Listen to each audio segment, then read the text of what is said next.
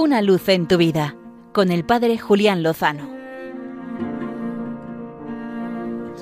Muy buenas amigos de Radio María. Esta semana he tenido la oportunidad nuevamente de participar en la campaña 40 días por la vida. Ya saben, este proyecto de la cultura de la vida que a través de la oración y el ayuno pide el fin del aborto.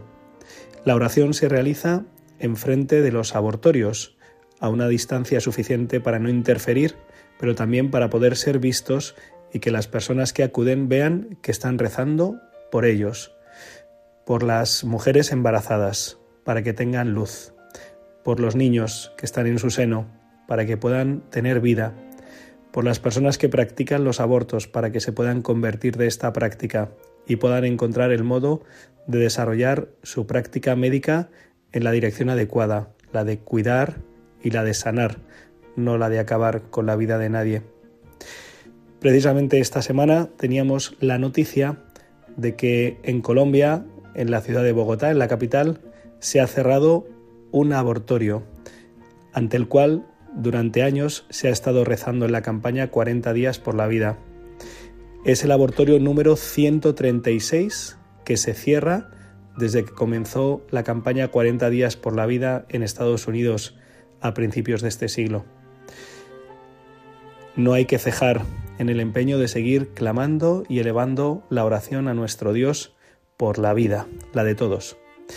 En el rato que estuve esta semana delante del abortorio, un par de personas increparon mientras nosotros rezábamos el rosario.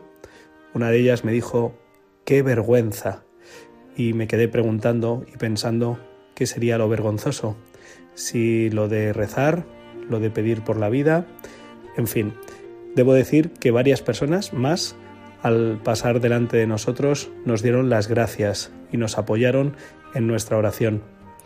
En estos momentos hay campañas de 40 días por la vida abierta en 23 ciudades de España. Las voy a leer para animar a los oyentes de Radio María a participar en ellas.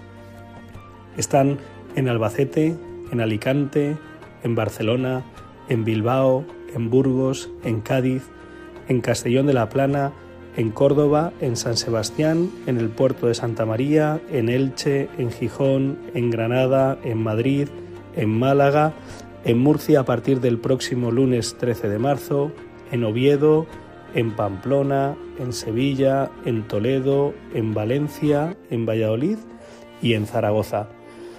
Ojalá en los próximos meses, en la próxima campaña, sean aún más las ciudades donde se reza y se ayuna por el fin del aborto, que es además algo profundamente cuaresmal, es un acto de fe y de confianza, se lo pedimos al Señor, que es el Señor de la vida, y estamos convencidos de que no nos desamparará.